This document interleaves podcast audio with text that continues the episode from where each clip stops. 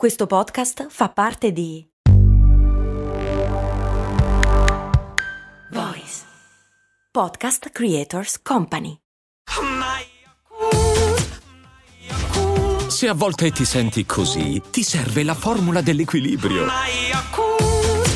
Yakult Balance, 20 miliardi di probiotici LCS più la vitamina D per ossa e muscoli. Jacopo mi chiede, ma le bibite sono diverse da paese a paese? Non è vero, non me lo chiede proprio così. Mi chiede, ma le bibite cambiano gusto in base alla zona e all'acqua che viene usata nelle varie fabbriche? Sì. E non solo le bibite. Adesso, aspetta. eh. Allora, Cose molto, cose molto, patron, intanto ho fatto una cosa che non vi sareste mai aspettati da me, nemmeno io mi sarei aspettato da me. Nel famoso foglio di Excel in condivisione su Discord per le vostre domande ho fatto anche la pagina per le vostre proposte per gli speciali di cose molto umane, cioè le puntate speciali solo per i patron, così potete votare il filone da prendere. Ma tornando a noi, non solamente le bibite cambiano gusto in base alle zone e all'acqua, ma eh, un sacco di altra roba. Per esempio, se pensate alla birra, probabilmente quella più iconica dal punto di vista del sapore, nel senso che è sempre quello ed è un sapore particolare, è la Guinness. Beh, la Guinness non esiste, ce ne sono 22 tipi diversi, compresa quella nigeriana, che è molto più forte di quella che si beve a Dublino, per dire. Perché usano, in sostituzione di alcuni ingredienti, alcuni prodotti locali. Ma come dici tu, Jacopo, l'acqua che viene utilizzata in realtà cambia pochissimo, anche perché l'acqua viene depurata durante la produzione, per cui non porta tanto sapore. La maggior parte delle volte il sapore cambia di proposito. Cioè, la Coca-Cola come la conosciamo noi è molto diversa da com'è negli Stati Uniti o com'è nelle Americhe, nel senso che anche quella cilena che conosco bene è completamente diversa, è molto più dolce a dir la verità e a me fa abbastanza cacare, però va a gusti, nel senso che i prodotti che pensiamo siano assolutamente univoci e identici in tutto il mondo, in realtà vanno incontro ai gusti locali. Per esempio in Giappone ci sono 14.402 tipi di Kit Kat, avete in mente le barrette che qua in Italia trovi come Kit Kat oppure Kit Kat? Basta. Cioè, quello cioccolato bianco, boh, non me lo ricordo. In Giappone ce ne sono di ogni con dei gusti veramente improbabili perché i giapponesi hanno, come dire, un'apertura mentale diversa per quanto riguarda i sapori. Per esempio in Giappone esiste la Fanta al latte.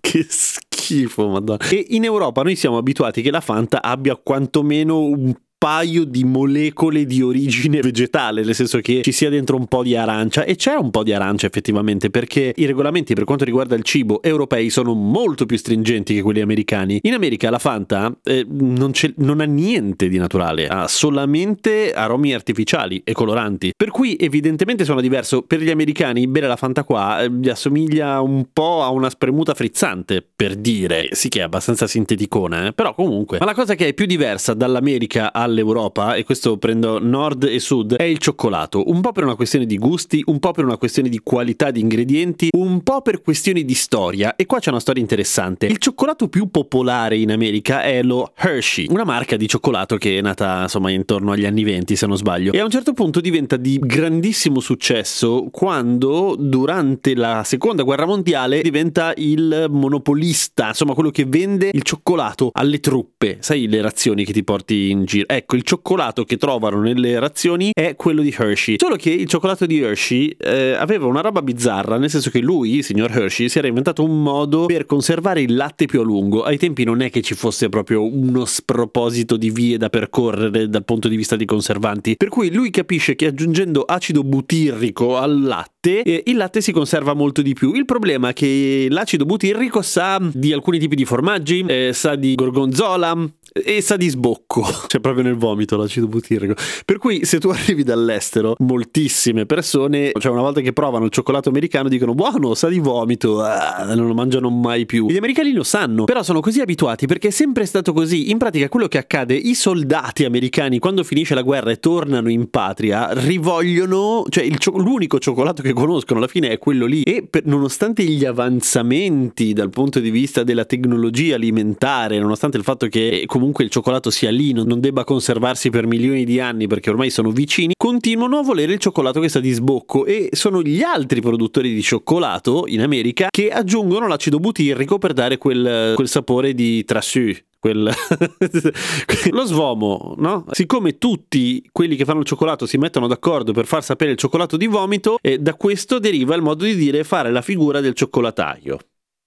No, eh, non è del tutto vero. Ma se ci fate caso, in realtà alcune bibite sono diverse anche nello stesso paese a seconda di dove e come le compriate. La Coca-Cola in bottiglietta di vetro è diversa dalla Coca-Cola in lattina e la Coca-Cola che prendi nel fast food è diversa da quella che prendi al supermercato. Non perché ci sia una scelta alla base, ma perché la conservazione avviene in recipienti di materiale diverso e per quanto si cerchi di renderli il più inerti possibile, l'unico che vince è il vetro ma in realtà anche le lattine, che ovviamente non, l'alluminio non entra in contatto con la Coca-Cola perché sono plastificate, però la plastificazione e, e la plastica invece delle taniche più grandi, eccetera, tutte possono, possono variare il sapore di quello che ti bevi dopo. Per cui la risposta è sì, cambia di brutto qualunque prodotto industriale, cambia tantissimo sapore a seconda di dove lo compri. Ma non è solamente per l'acqua, anzi probabilmente l'acqua c'entra poco o niente, è proprio una cosa ricercata perché le persone amano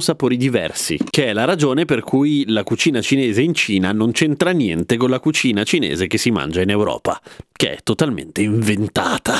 A domani con cose molto umane!